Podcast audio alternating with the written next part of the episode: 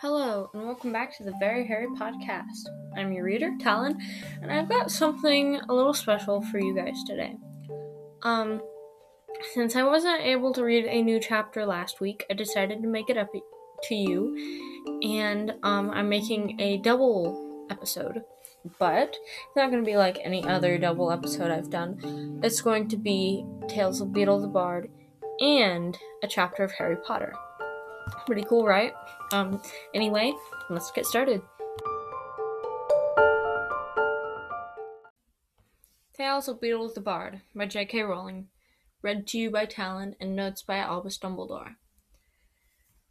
Story 4 Babbity Rabbity and Her Cackling Stump. A long time ago, in a far off land, there lived a foolish king who decided that he alone should have the power of magic therefore commanded the head of his army to form a brigade I don't know how to pronounce this word of witch hunters and issued them with a pack of ferocious black hounds. At the same time, the king caused proclamations to be read in every village and town across the land. Wanted by the king, an instructor in magic. No true witch or wizard dared to volunteer for the post, for they were all in hiding from the brigade of witch hunters. However, a cunning charlatan with no magical powers saw a chance of enriching himself, and arrived at the palace, claiming to be a wizard of enormous skill. The charlatan performed a few simple tricks which convinced the foolish king of his magical powers, and was immediately appointed Grand Sorcerer in Chief. The king, Grand Sorcerer in Chief, the king's private magic master. There's no and, so I don't know that Charlton bade the king to give him a large sack of gold, so that he might purchase wands and other magical necessities. He also requested several large rubies in, to be used in the casting of curative charms, and a silver chalice again, I don't know how to pronounce this word, or two, for the storing and maturing of potions. All these things the foolish king supplied. The charlatan stowed the treasure safely in his own house and returned to the palace grounds. He did, he did not know that he was being watched by an old woman who lived in a hovel on the edge of the grounds. Her name was Babbity, and she was the washwoman who kept the palace linen soft, fragrant, fragrant, and white. Peeping from behind her drying sheets, Babbity saw the charlatan swap two twigs from one of the king's trees and disappear into the palace. Snap, not swap. the charlatan gave one of the twigs to the king and assured him that it was a wand of tremendous power. It will only work, however, said the charlatan, when you are worthy of it. Every morning the charlatan and the foolish king walked out into the palace grounds, where they waved their wands and shouted nonsense at the sky. The charlatan was careful to perform more tricks so that the king remained convinced of his grand sorcerer's skill and the power of the wands that had cost so much had cost so much gold. One morning, as the charlatan and the foolish king were twirling their twigs and hopping in circles and chanting meaningless rhymes, a loud cackling re- reached the king's ears. Babbity, the washerwoman, was watching the king and the charlatan from the window of her tiny cottage, and she was laughing so hard she soon sank out of sight, too weak to stand. I must look I must look so most undignified to make an old washerwoman laugh so, said the king. He ceased on he ceased his hopping and twig twirling, and frowned. I grow weary of my practice. When shall I be ready to perform real spells in front of my subject sorcerer? The charlatan tried to soothe, soothe his pupil, assuring him that he would soon be capable of astonishing feats of magic, but Babbity's cackling had stung the foolish king more than the charlatan knew. Tomorrow, said the king, we shall invite our court to watch the king watch the king perform magic. The charlatan saw that time that the time had come to take his treasure and flee. Alas, your majesty, it is impossible. I had forgotten to tell your majesty your majesty that I must set out on a long journey tomorrow. If you leave this palace without my permission, sorcerer, my brigade of witch hunters will hunt you down with their hounds. Tomorrow morning you will assist me to perform magic. for the benefit of my lords and ladies, and if anyone laughs at me, I shall have you beheaded. The king stormed back to the palace, leaving the charlatan alone and afraid. Not all his cunning could save him now, for he could not run away, nor could he help the king with with magic that neither of them knew. Seeking a vent for his fear and anger, the charlatan approached the window of Babbity the washerwoman. Peering inside, he saw that the old lady was sitting at her table, polishing a wand. Polishing a wand. In a corner behind her, the king's sheets were, wash- were washing themselves in a wooden tub. The charlatan understood at once that Babbity was a true witch, and that she who had given him this awful problem could also solve it. Could also solve it. Solve. Ugh, solve it. there we go. Crone, roared the charlatan, you cackling, your cackling cost me dear. If you if you fail to help me, I shall denounce you as a witch, and it will be you who's torn apart by the king's hounds. Gotta, gotta drink water here.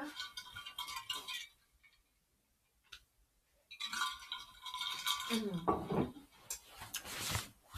There we go. Okay, anyway. Old Babbity smiled at the charlatan and assured him that she would do everything in her power to help.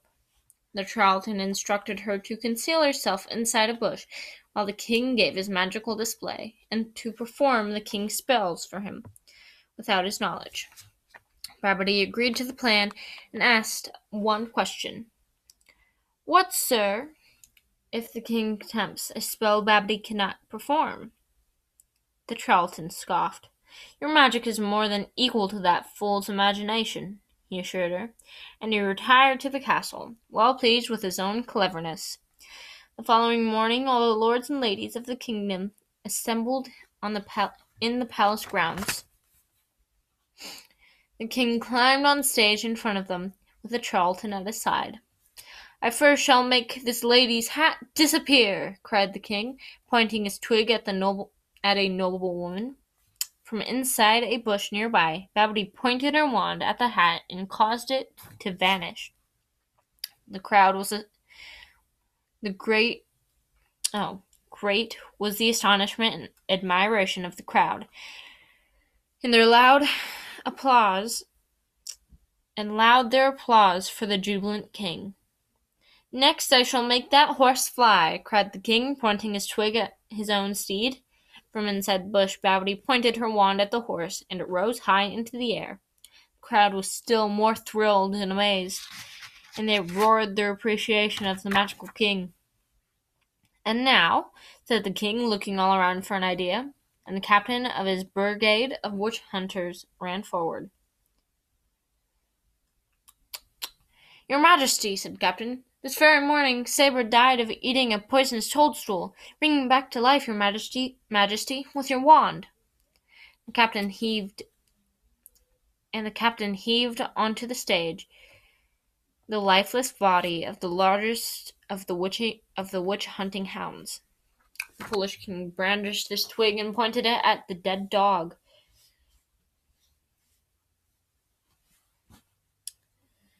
But inside the bush Babbity smiled, and did not trouble to lift her wand, for no magic could raise the dead. When the dog did not stir, the crowd began to first whisper, and then laughed.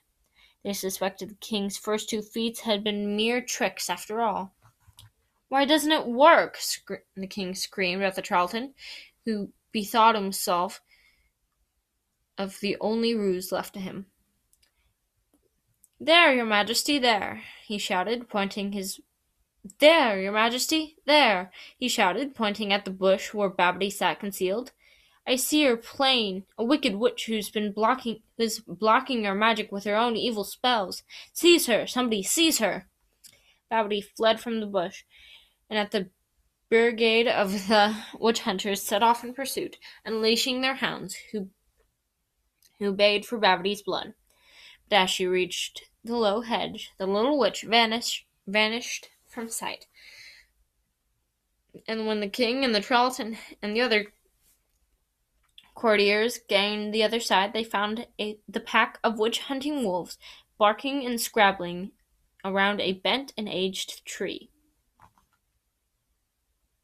She has turned herself into a tree, screamed Charlton, and dreading lest Babbity, Babbity turned back into a woman and denounced him, he added, Cut her down, your majesty, that is the way to treat evil witches. An axe was brought at once, and the old tree was felled was felled, I don't know, to loud cheers from the court from the courtiers in Charlton. However, as they were making ready to return to the palace, the sound of a loud cackling stopped them in their tracks. Fools! cried Babbity's voice from the stump they had left behind. No witch or wizard can be killed by being cut in half. Take the axe if you take the axe if you do not believe me, and cut the grand sorcerer in two.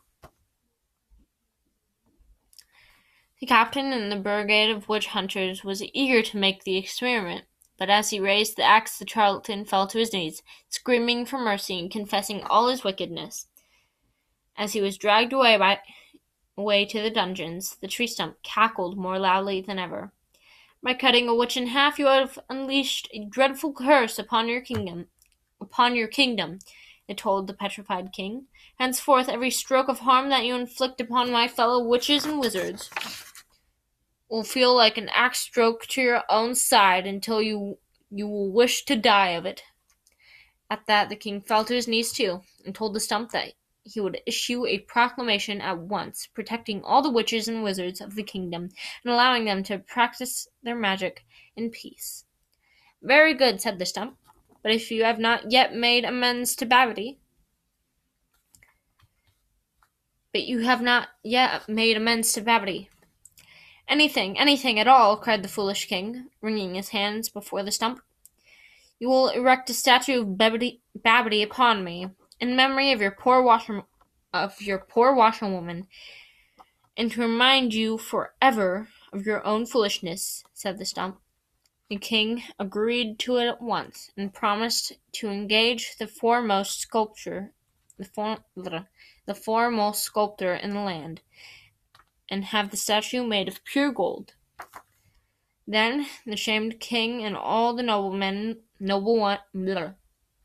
sorry, I can't talk today, and all the noble men and women returned to the palace, leaving the tree stump cackling behind them. And when the grounds were destroyed, one, deserted once more, there wriggled from a hole between the roots of the tree stump a stout and whisker, whiskery old rabbit, with a wand clamped between her teeth. Dowdy hopped out of the grounds and far away, and ever and after the golden statue of the washwoman stood upon the tree stump, and no witch or wizard ha- was ever. Oh. Poverty hopped out of the grounds and far away, and ever after a golden statue of the washwoman stood upon the tree stump, and no witch or wizard was ever prosecuted persecuted in the kingdom again. Harry Potter and the Goblet of Fire by J.K. Rowling, read to you by Talon, Chapter 11 Aboard the Hogwarts Express. There was a definite end of the holidays gloom in the air when Harry woke the next morning. Heavy rain was still splattering against the window as he got dressed in his jeans and sweatshirt. They would change into their school robes on the Hogwarts Express. He, Ron, Fred, and George had just reached the first floor landing on their way down to breakfast when Mrs. Weasley appeared at the foot of the stairs looking harassed. Arthur, she called up the staircase. Arthur, urgent message from the ministry. Harry flattened himself against the wall as Mr. Weasley came clattering past with his robes on back to front, hurtled out of sight, and hurtled out of sight. When Harry and the others entered the kitchen, they saw Mrs. Weasley rummaging anxiously in the drawers. I've got a quill here somewhere, said Mrs. Weasley, bending over the fire, talking to. I've got a quill here somewhere. And Mr. Weasley was bending over the fire, talking to. Harry shut his eyes and heard hard and opened them again to make sure that they were working properly. Amos Diggory's head was sitting in the middle of the flames like a large bearded egg. It was talking very fast and completely unperturbed unperturbed, I don't know, by flying sparks around it and the flames licking its ears.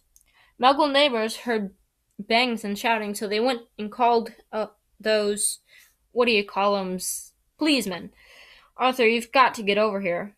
Here, said Mrs. Weasley breathlessly, pushing a piece of parchment, that's a lot of peas, a bottle of ink, and a crumpled quill into Mr. Weasley's hands.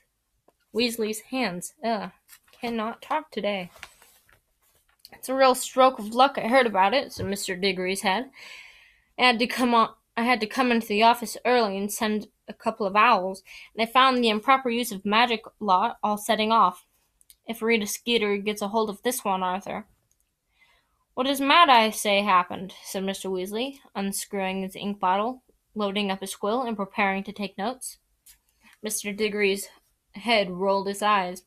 He says he heard an intruder in his yard. He said he was creeping towards the house, but he was amber but he was ambushed by his dustbins. What did the dust what did the dustbins do? asked Mr. Weasley, scribbling frantically. Made one made one heck of a noise, and fired rubbish everywhere, as far as I can tell, said Mr. Diggory. Apparently one of them was still rocketing around when the please men turned up. Mr. Weasley groaned. And what about the intruder? Arthur, you know Mad Eye, said Mr. Diggory's head, rolling its eye again, its eyes again. Someone creeping into his yard in the dead of night. More likely there was a very shell shocked cat wandering round somewhere, covered in potato peelings. But if the improper use of magic lock gets their hands on Mad Eye, he's had it. Think of his record. We've got to get him off on a minor charge. Something in your department. What are exploding dustbins worth? Might be a caution, said Mr. Weasley, still riding very fast, his brow fur- furrowed. Mad Eye didn't use his wand? He didn't actually attack anyone? I'll bet he leapt out of bed and started jinxing everything he could reach through the window, said Mr. Diggory. But they'll have a job proving it. There aren't there aren't any casualties. All right, I'm off, said Mr. Weasley, and he stuffed the parchment in with his notes with its with his notes on it into his pocket and dashed out of the kitchen again. You get a drink of water.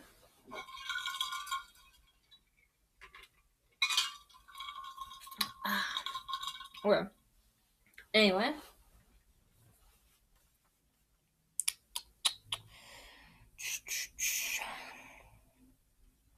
All right, I'm off, said Mr. Weasley. Mr. Weasley said, and he stuffed the parchment with his notes on it into his pocket and dashed out of the kitchen again. Mr. Diggory's head looked around at Mrs. Weasley. Sorry about this, Molly, he said more calmly. Bothering you so early and everything. But Arthur is really the only one who can get Mad Eye off.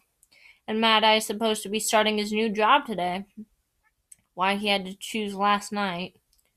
Never mind, Amos, said Mrs. Weasley. Sure you won't have a bit of toast or anything before you go? Oh, go on. Oh, go on then, said Mr. Diggory. Mrs. Weasley took a piece of buttered toast from the stack on the kitchen table, put it in, put it onto the fire tongs, and transferred it to Mr. Diggory's mouth. Thanks, he said in a muffled voice, and then, with a small pop, he vanished. Harry could hear Mrs. Weasley calling hurried goodbyes to Bill, Charlie, and Percy, Charlie, Percy, and the girls. Within five minutes, he was back into the kitchen his robes on the right way now, dragging a comb through his hair. I'd better hurry. You you have a good turn, boys, said Mr. Weasley to Harry Ron to Harry, Ron, and the twins, fastening a cloak over his shoulders and preparing to disapparate. Molly, are you are you going to be all right taking the kids to King's Cross?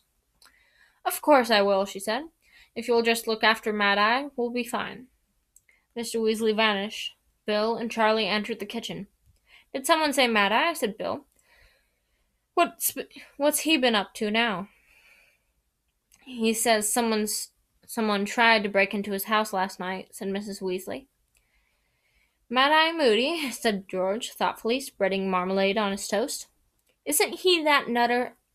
Your father thinks very highly of Mad Eye Moody, said Mrs. Weasley sternly. Yeah, well, Dad collects plugs, doesn't he? said Fred quietly, as Mrs. Weasley left the room. Birds of a feather. Moody is the greatest wizard of all time, said was a great wizard in his time. Ah, there we go. Was a great wizard in his time, said Bill. He's an old friend of Dumbledore's, isn't he? said Charlie. Dumbledore's not what you'd call normal, though, is he? said Fred. I mean, I know he's a genius and everything, but who is Mad Eye? said asked Harry. He's retired. He used to work at the ministry, said Charlie. I met him once when Dad took me to work with him. He was an Auror, one of the best. A dark wizard catcher, he added, seeing Harry's blank look. Half the cells in Azkaban are full because because of him. He made himself loads of en- enemies, though, the families of people he caught, mainly. And I heard he's been getting really paranoid, paranoid, not paranoid, paranoid in his old age. Doesn't trust anyone anymore. Sees dark wizards everywhere. Bill and Charlie decided to come off come and see everyone off at King's Cross Station. Percy, apologizing most profusely, said that he really needed to get to work.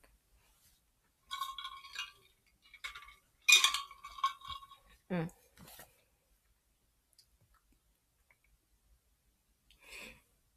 Okay.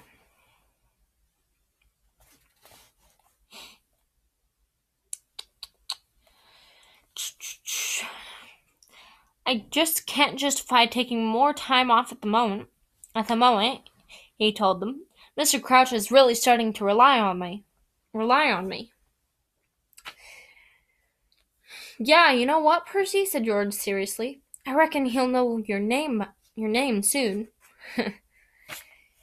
I reckon he'll know your name soon.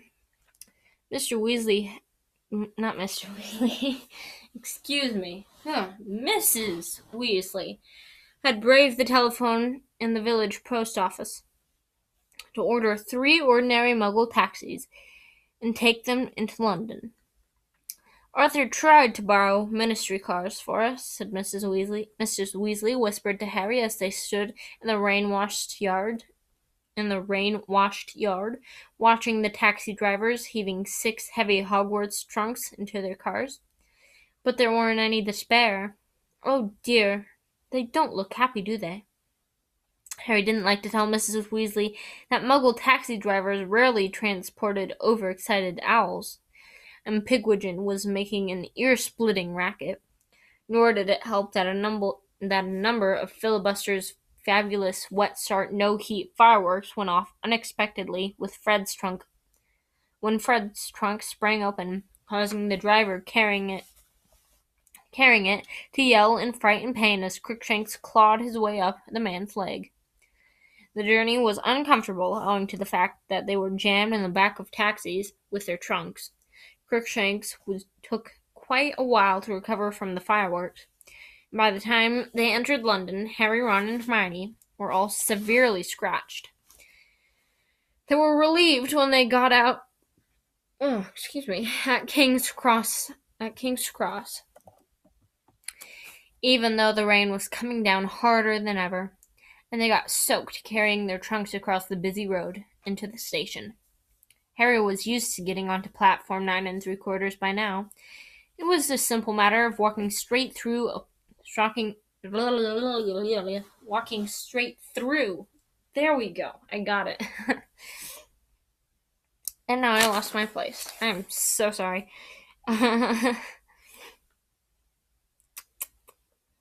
The only tricky part was doing this. Oh, wait, no. That's further. Was the simple matter of walking straight through the apparently solid barrier dividing platforms 9 and 10.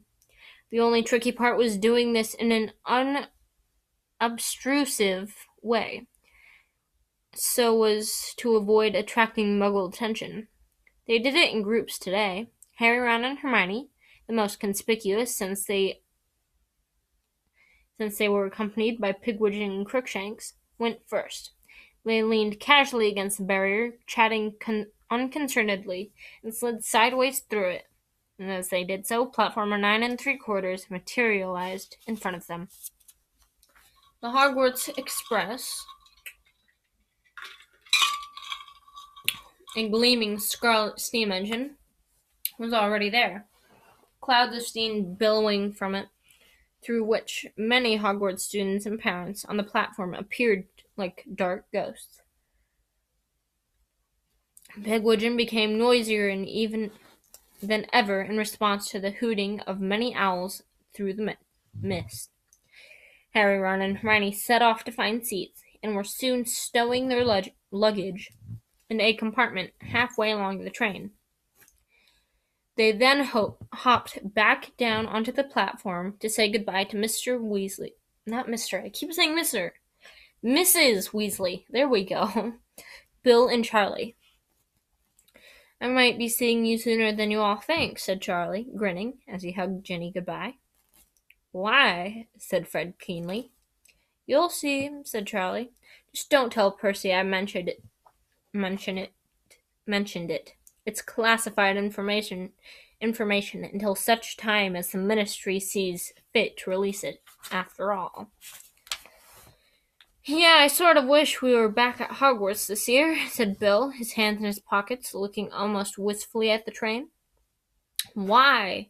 said George impatiently. You're going to have an interesting year, said Bill, his eyes twinkling. I might have I might even have time to come off and see and watch a bit of it. A bit of what? said Ron. At that moment the whistle blew and Mrs. Weasley chived them towards the train. I think chivied them, chived, I don't know.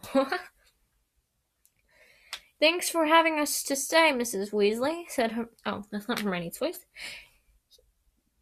Thanks for having us to stay, Mrs. Weasley, said Hermione as they climbed on board, closed the door, and leaned out of the window to talk to her. Yeah, thanks for everything, Mrs. Weasley, said Harry. Oh, it was my pleasure, dears, said Mrs. Weasley. Said Mrs. Weasley.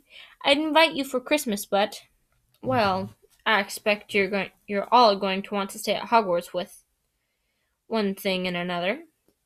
Mom, said Ron irritably. What do you three know that we don't? You'll find out this evening, I expect, said Mrs. Weasley, smiling. It's going to be very exciting, mind you.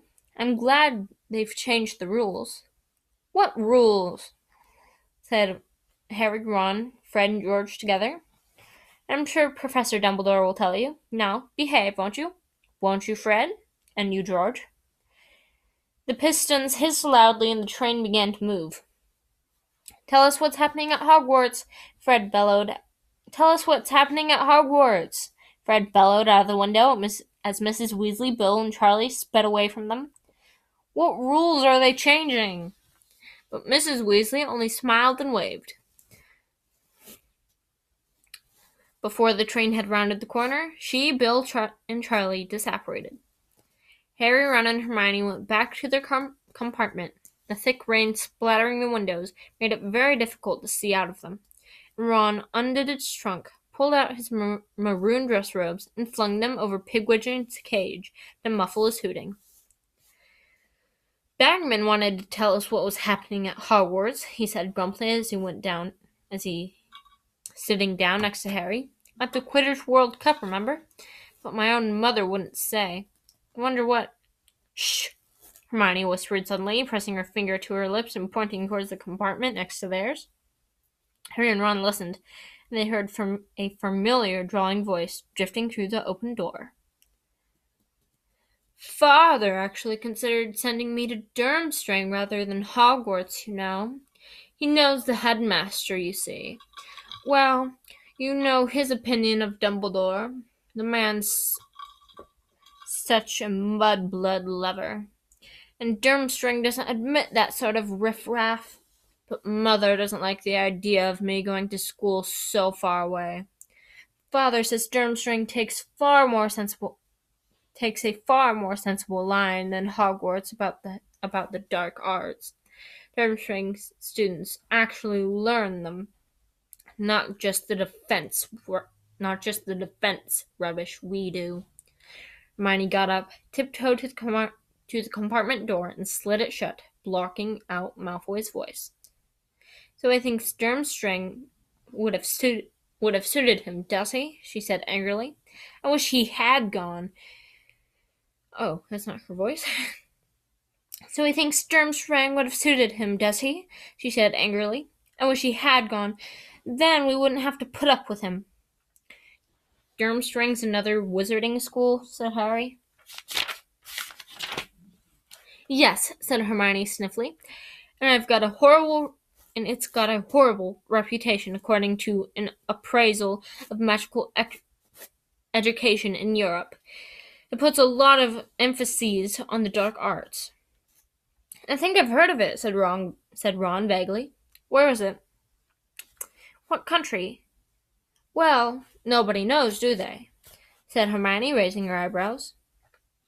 Uh, why not? There traditionally have been a lot of rivalry between all magic schools. Durmstrang and the Beauxbatons like to conceal their whereabouts so nobody can steal their secrets, said Hermione matter of factly. Come off it, said Ron, starting to laugh. Durmstrang's gotta be about the same size as Hogwarts. How are you gonna hide a great big castle? But Hogwarts is hidden, said Hermione in surprise. Everyone knows that. Well, everyone who reads Hogwarts a history, anyway. Just you, then, said Ron. Said Ron. So, go on. How do you think you'll hide a place like Hogwarts? It's bewitched, said Hermione. If a muggle looks at it, all they see is a moldering old ruin with a sign over the entrance saying, Danger, do not enter, unsafe. So Durmstrang will look like a ruin to an outsider, too? Maybe, said Hermione, shrugging. Or it might have muggle repelling charms on it, like the World Cup Stadium. And to keep foreign wizards from finding it, they've made an unpotable made an unpotable. Come again? Well, you can enchant a building so it's impossible to plot on a map, can't you? Uh, if you say so, said Harry. But I think Durmstrang must be somewhere in far north, said Hermione thoughtfully. Somewhere very cold, because they've got fur capes as part of their uniforms. Ah, think of the possibilities, said Ron dreamily. It would have been so easy to push Malfoy off a glacier and make it look like an accident. Shame his mother likes him. The rain became heavier and heavier as the train as the train moved farther north. The sky was so dark that the windows and the windows so steamy that the lanterns were lit by midway. The lunch, the lunch, the lunch trolley came rattling along the corridor, and Harry bought a large stack of cauldron cakes for them to share. Several of their friends looked in on them and as the afternoon progressed, including Seamus Finnigan, Dean Thomas, Dean Thomas, Neville Longbottom, a round-faced, extremely forgetful, and Neville Longbottom, a round-faced, extremely forgetful boy who had been brought up by his formidable witch of a grandmother. Seamus was still wearing his Ireland rosette. Some of its magic seemed to be wearing off now. It was still squeaking, Troy, Mullet, Moran, but in a very feeble, exhausted sort of way. After half an hour or so, Hermione growing Hermione, growing tired of the endless Quidditch talk. Uh, how many pages are left? Uh, not that many. Uh, Hmm.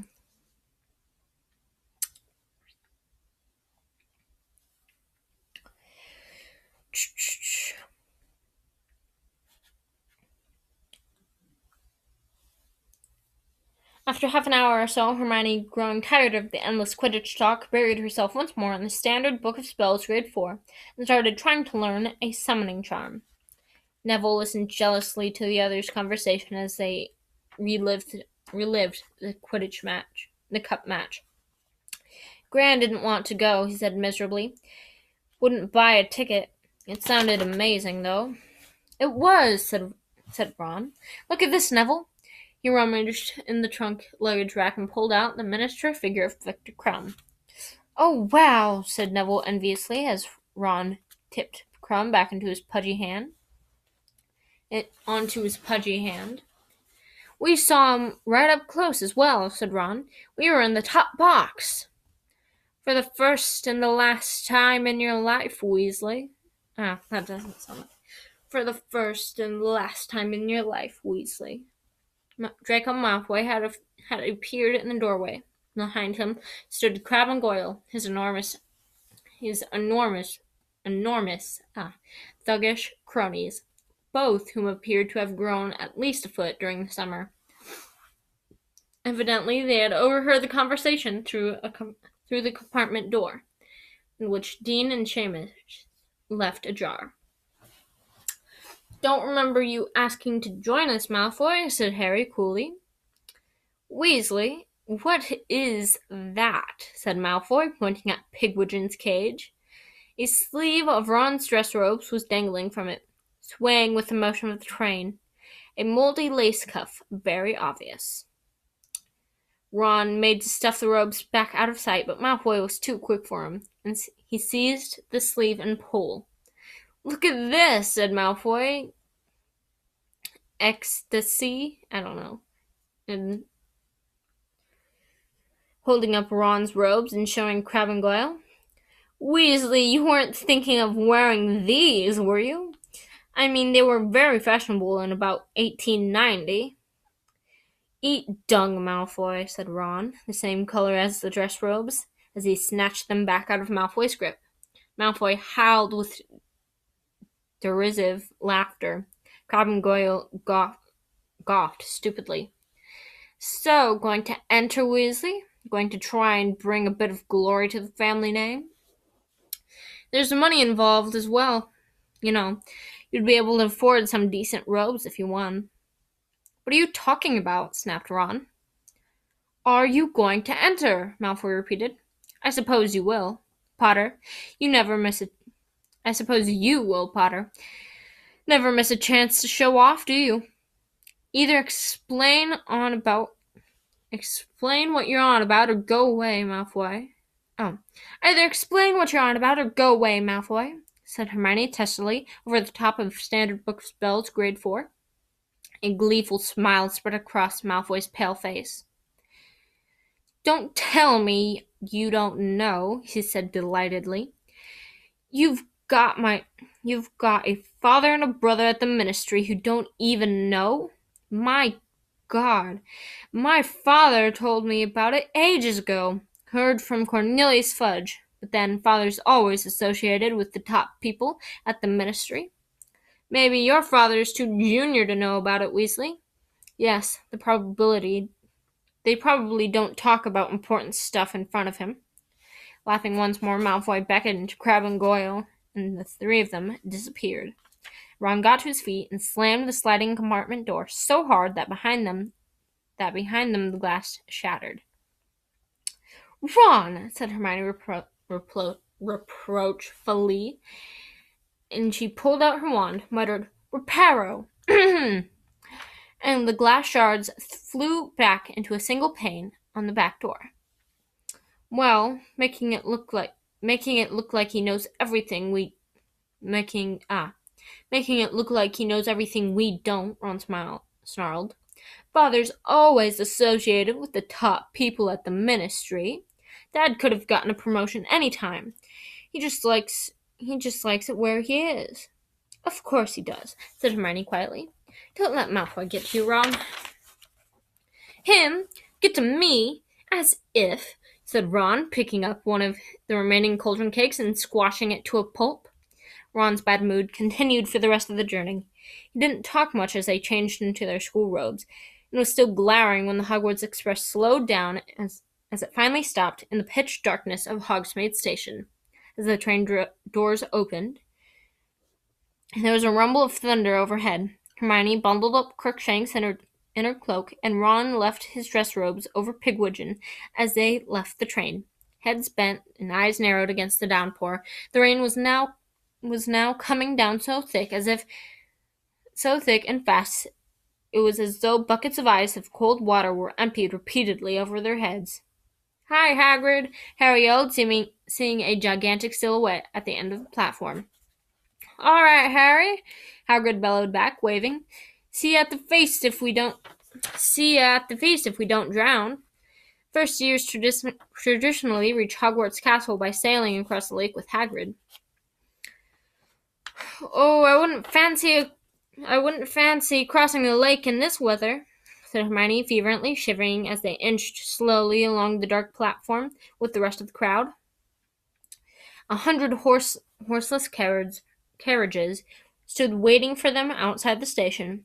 Harry, Ron, Hermione, and Neville climbed gratefully into one of them. The door shut with a snap, and a few moments later, with a great lurch, the long procession of carriages was rumbling and splashing its way up the track towards Hogwarts Castle.